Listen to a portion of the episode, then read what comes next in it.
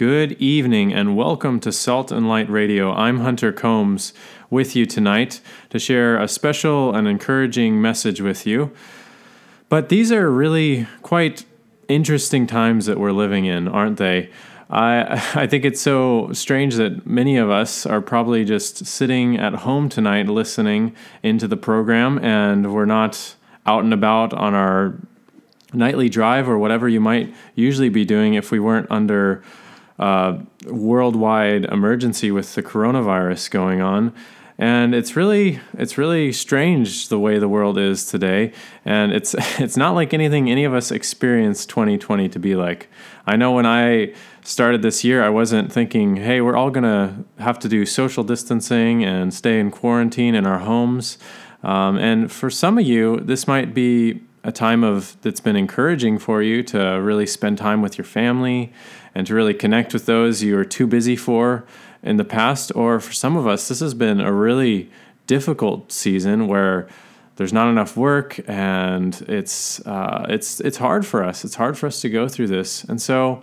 I want to just be able to help us get our minds off of maybe the stress of living in this time and this uh, era that we are right now in 2020 uh, with the coronavirus, and hopefully give you a word of encouragement from God's word.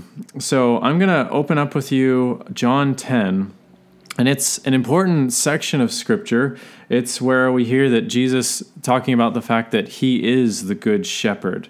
And it's a it's a beautiful section of scripture that's so encouraging to us. I think all of us have heard these words of Jesus where he says, "I am the good shepherd." The good shepherd lays down his life for his sheep.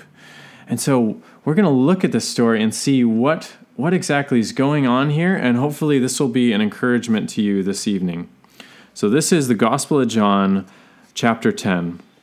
And it's important to understand what's happening in context before we jump right into the text. In John 10, uh, all of us know the famous passage, Jesus saying, I am the good shepherd, but what's, what's happening in the larger story? Uh, when we flip back one chapter to John 9, we see that Jesus has just healed a man who was born blind. Uh, when Jesus saw this man, he had mercy on him and he healed him. And when this happens, the religious leaders, the Jewish religious leaders, they're they're upset at this man. Uh, first, they're upset that Jesus healed someone. He had the audacity to heal someone on the Sabbath day. And then they start interrogating this man and they ask him, how how are you healed? How did it come about that you now are now that you now are seeing? And he tells them, the man named Jesus, he put mud on my eyes and he healed me. And they ask him again and again, and they're not satisfied with this because they're upset at Jesus. And throughout the Gospel of John, Jesus is doing miracles that show who he truly is. And more and more, these religious leaders get more and more upset at him because of what he's doing. And here we're at almost a climax in their frustration with Jesus. And so not only do they interrogate this blind man, uh, but they bring in his parents to see if he truly was born blind. And they say, He's of age. Basically, he's old enough. Why don't you ask him? They're saying, You don't need to ask us. It's not like he's five years old. This is a full grown man. You can ask him. Just ask him what happened. And so the man tells them, He says, this I know that I was blind, but now I see. And they're they're not happy with this man because they ask him, Who who was the man? Who do you say he was? And he says, He's a prophet. And he's talking about Jesus. And so they cast the blind man who had been healed out of the synagogue.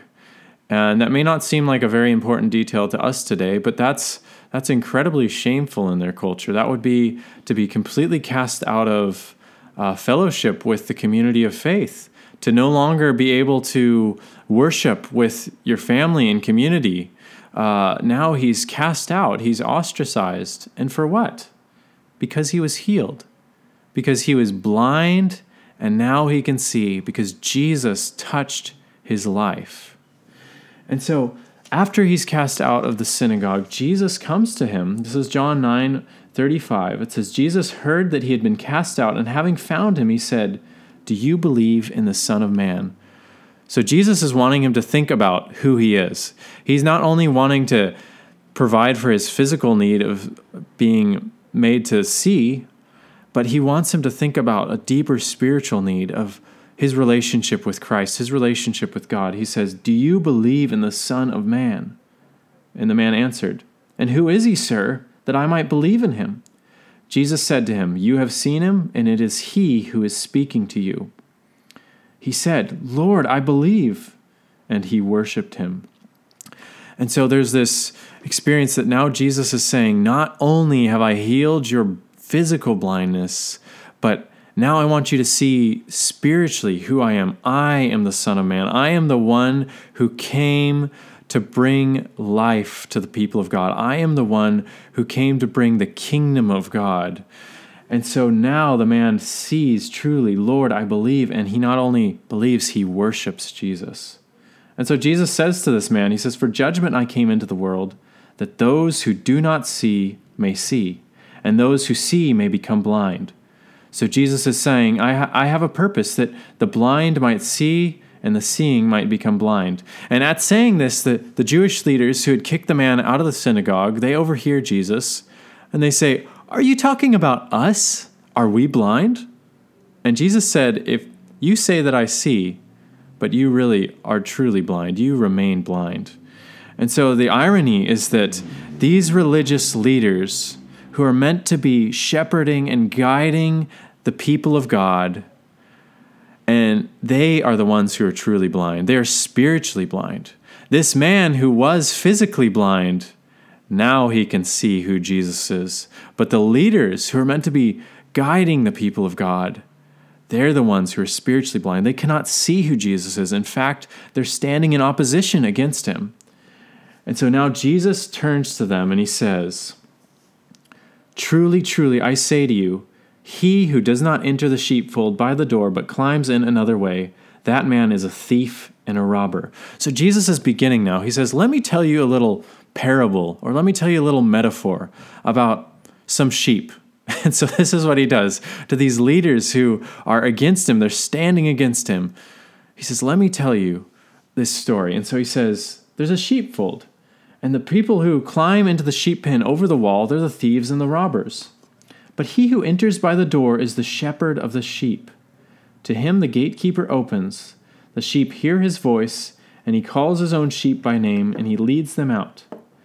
When he has brought out all his own, he goes before them, and the sheep follow him, for they know his voice. So he's saying there are thieves who come in to attack the flock of God, and those are ones who jump over the wall. They're thieves and robbers. And many times when we in our churches hear about the thief and the robber, we think of Satan. But actually, who Jesus is talking to are the religious leaders. He's saying that they're thieves and robbers. They've jumped over the wall and they're the ones stealing from the flock of God. They're the ones hurting and harming the flock of God. He's saying, Here's who you are. You're like thieves and robbers, but I, I'm a shepherd. I walk in the door. And he, he tells them how he treats his sheep. He says, The shepherd, uh, the sheep hear the voice of the shepherd, and he calls his own sheep by name and leads them out. When he has brought them out, he goes before them, and the sheep follow him, for they know his voice. A stranger they do not follow, but they flee from him, for they do not know the voice of strangers. And says Jesus used this figure of speech, but they didn't understand what he was saying to them. So Jesus is trying to give them this picture of who they truly are, who these religious leaders are. They're they're like thieves, they're like strangers trying to lead the flock of God. But the sheep don't know them. The sheep listen to the shepherd's voice, the kind and gentle and caring and compassionate shepherd. And so Jesus again tries to make these people understand what he's saying. He says, Truly, truly, I say to you, I am the door of the sheep. All who came before me are thieves and robbers, but the sheep did not listen to them. I am the door. If anyone enters by me, he will be saved and will go in and out and find pasture. The thief comes only to steal and kill and destroy. I came that they may have life and have it abundantly. I am the good shepherd. The good shepherd lays down his life for the sheep. So powerful. Jesus is telling them look, this is this is what kind of a shepherd I am to my people. I'm gentle, I'm kind, I, I lead my sheep out by name. Literally, in that day and age, in that culture, a shepherd would often actually name each and every one of his sheep, and he would call them, and he would have certain ways of calling them, and the sheep would come to him. And so he's saying, This is what the people of God are like. They're like sheep, little innocent sheep and I've come to lead them as a good shepherd. Now, most human shepherds, you think about maybe King David when he was shepherding the sheep in 1 Samuel, and David talked about the fact that he had to protect his sheep from bears and lions coming in and attacking them. And Jesus is giving a similar image here. He's saying the good shepherd protects his sheep to such an extent that he lays down his life for the sheep. He loves his sheep, he loves his people so much that he's willing to lay down his life in the place of his sheep. And right away these these people listening to this, they would understand what Jesus is implying, what he's referring to because all of this points back to prophecies in the Old Testament scriptures, specifically the book of Ezekiel. Now, Ezekiel and Ezekiel 34 is a prophecy about God coming to the shepherds of Israel in a time when Israel was completely straying from the Lord. They had given themselves into idolatry. They had fled from the Lord. They'd, they'd been in, steeped in idolatry for a long time. And because of it, God sent his people into exile. That means he took them out of the land. The Babylonians came into Israel and they violently took the people of God out of Israel into Babylon.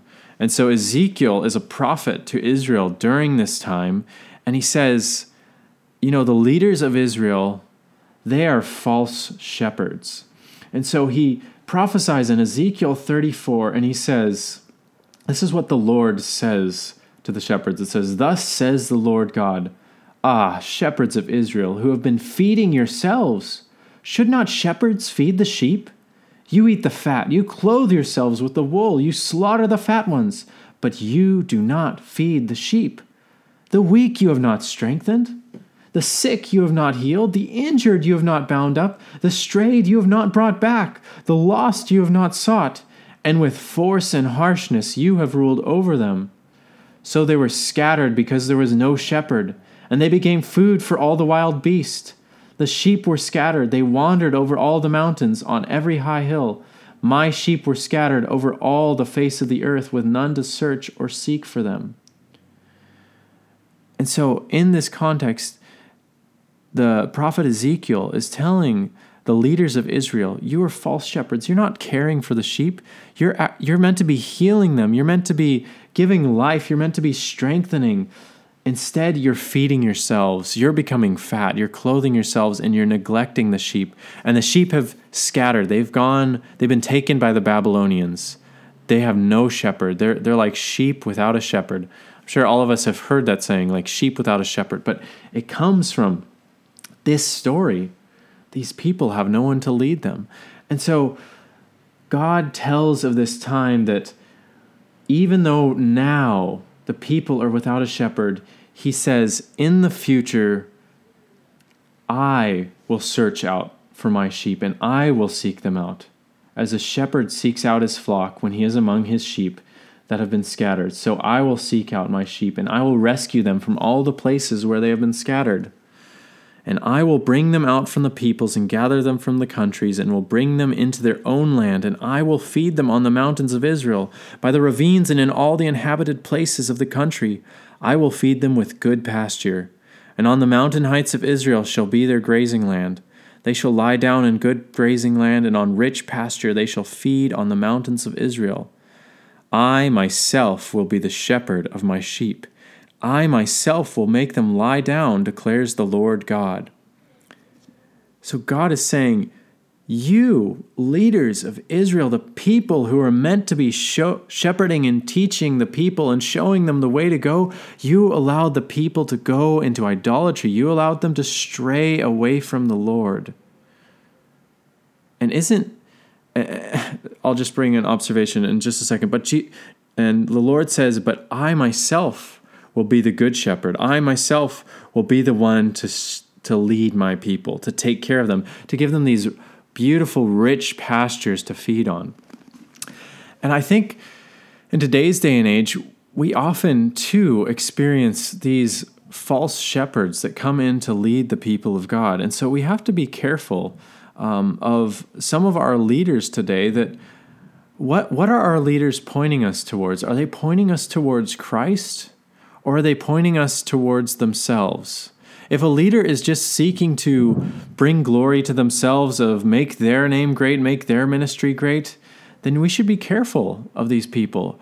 Are they causing the people to fall into idolatry of actually looking to the pastor or the apostle or whoever rather than looking to Christ? Could it be that if they're leading people away from Christ and rather leading people to themselves, that they may be in danger of being false shepherds? And so God says to the, to the leaders of Israel that they've failed. They've allowed the people to stray from Him. They've not cared for the people. And so there's a warning if, if a pastor, if a leader isn't caring for the people, if rather he's becoming rich, he's becoming fat and well fed, while the people are sick and hurting and weak and weary, that that's not a good sign. That's a sign that maybe these, these are selfish shepherds. These aren't shepherds that are leading the people the, may, the way they're meant to. And so God gave this beautiful prophecy of hope, saying, People have failed my sheep, but I myself will be a shepherd. I will give my sheep good pasture to feed on, spiritual food to feed on. And he continues on in this prophecy of Ezekiel. And he says, Not only will I be a shepherd, but he says, I will set over them one shepherd my servant David, and he shall feed them. He shall feed them and be their shepherd, and I, the Lord God, will be their God, and my servant David shall be a prince among them. I am the Lord, I have spoken. He's saying, Not only will I, the Lord, be a shepherd, but I'm sending David. Now, at this time, David had long died.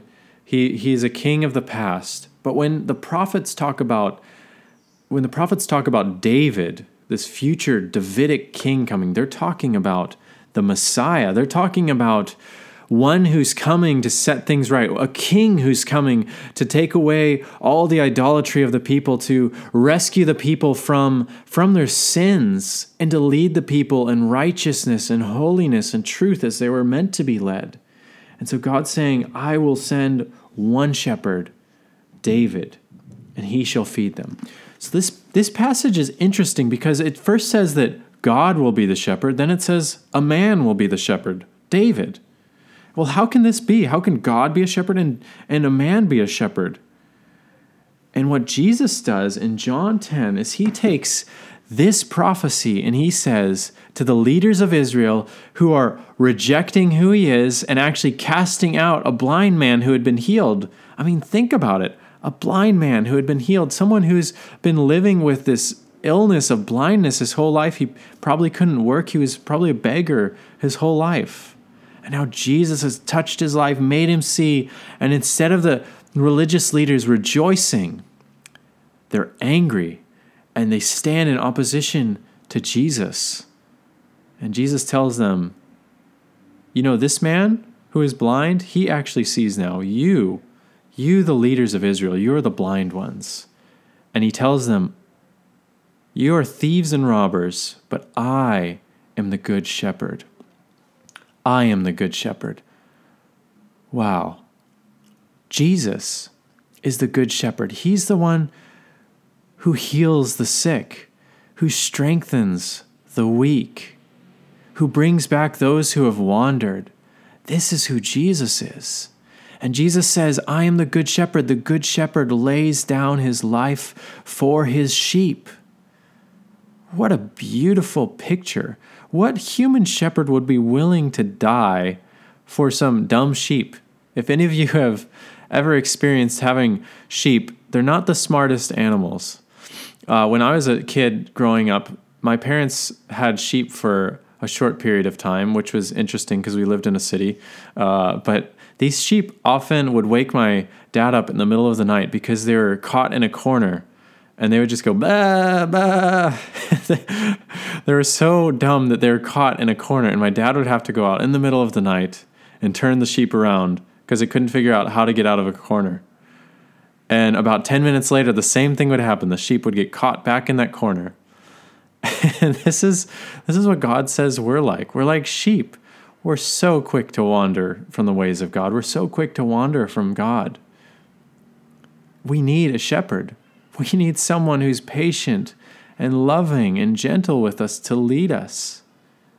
Not harsh, strict leaders who, who just want to bring glory to their own name, who just want people to look to them, who maybe want to make their pockets full. No, God Himself came into this world. And that's what we celebrate at Christmas time, isn't it? That God became a man. God stepped off of his throne and entered into this broken creation to tell us this that I am the good shepherd. I lay down my life for my sheep. And he says, He who is a hired hand and not a shepherd, who does not know the sheep, sees the wolf coming and leaves the sheep and flees, and the wolf snatches the sheep and scatters them. He flees because he is a hired hand and cares nothing for the sheep. It says, Those who who aren't truly the shepherd of the sheep, they don't care for the sheep. When they see danger coming, they don't lay down their lives.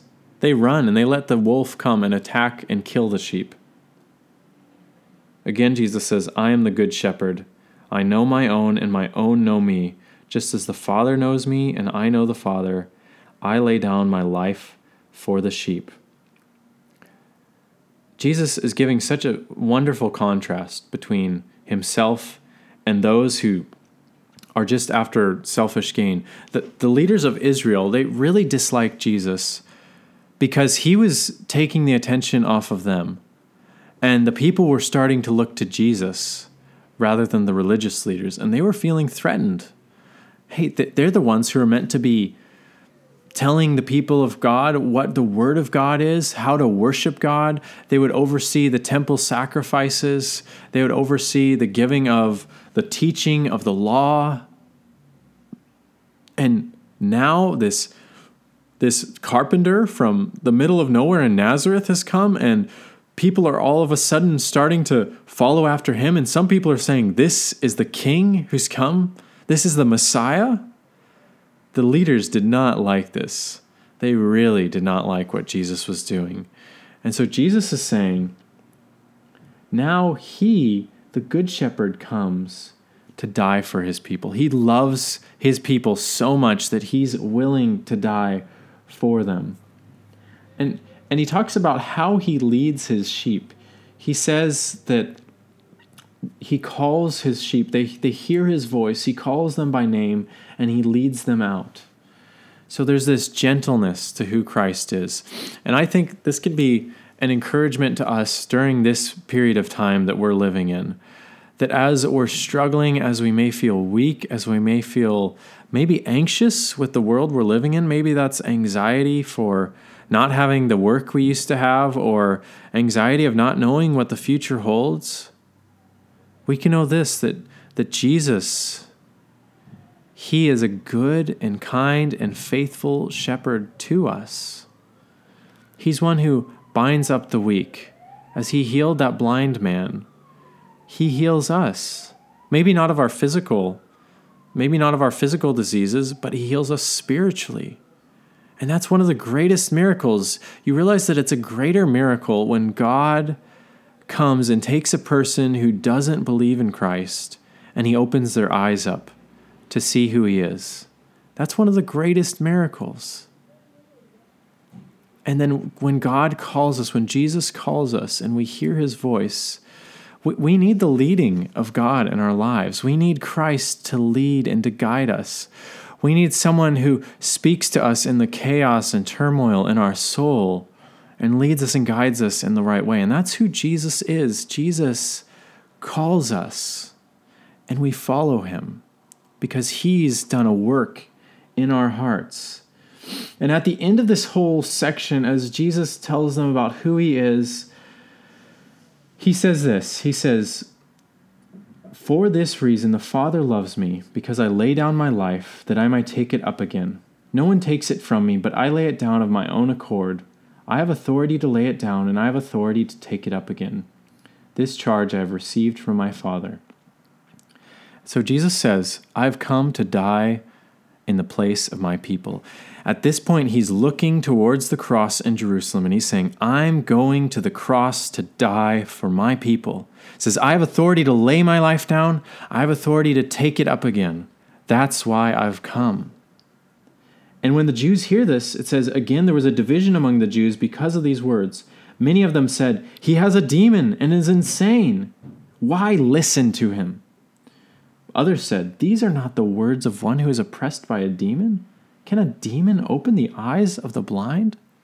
So there's a there's a tension, there's a split in the Jews now. Some are believing in him, and others are saying, No, he's demon possessed. Jesus' word comes with such controversy that people have various opinions about him. And so it's important that we know the truth about who Christ is. And the truth about who he is is that he came to die for our sins, to save us. He's not only the shepherd, he says, I am the door. Whoever enters by me will go in and out and will find pasture. That means that if we believe in Christ, if we repent of our sins, that means turn away from our sins, and we trust in what Jesus has done when he died on the cross for us that we'll be saved from hell, that we'll be saved from eternal separation from God. So if you're listening tonight and you're someone who's maybe heard a lot about who Christ is, maybe you've heard that Jesus died on the cross, but you've never actually come to a point in your life where you said, But I actually want to follow the Good Shepherd. I actually want to follow Christ. I would encourage you tonight to turn away from living life for yourself and turn to Jesus. Confess your sins to Christ. Realize that it's only in Jesus that you can be saved and have life. And when we believe in Jesus, we have a new relationship with Him where He now gently guides and leads us in holiness and righteousness and truth. So that's that's the message for today, and I hope it's an encouragement to you as you think about who Christ is, what He came to do, and that He is a good shepherd. So this week, as maybe you're struggling and feeling down and discouraged, remember that Christ is the good shepherd of the soul, and that He's the one who's come to lead us and guide us. He's the one who's come to die for our sins. Thank you so much for joining us tonight. I hope that you have a blessed week. Good night, and God bless.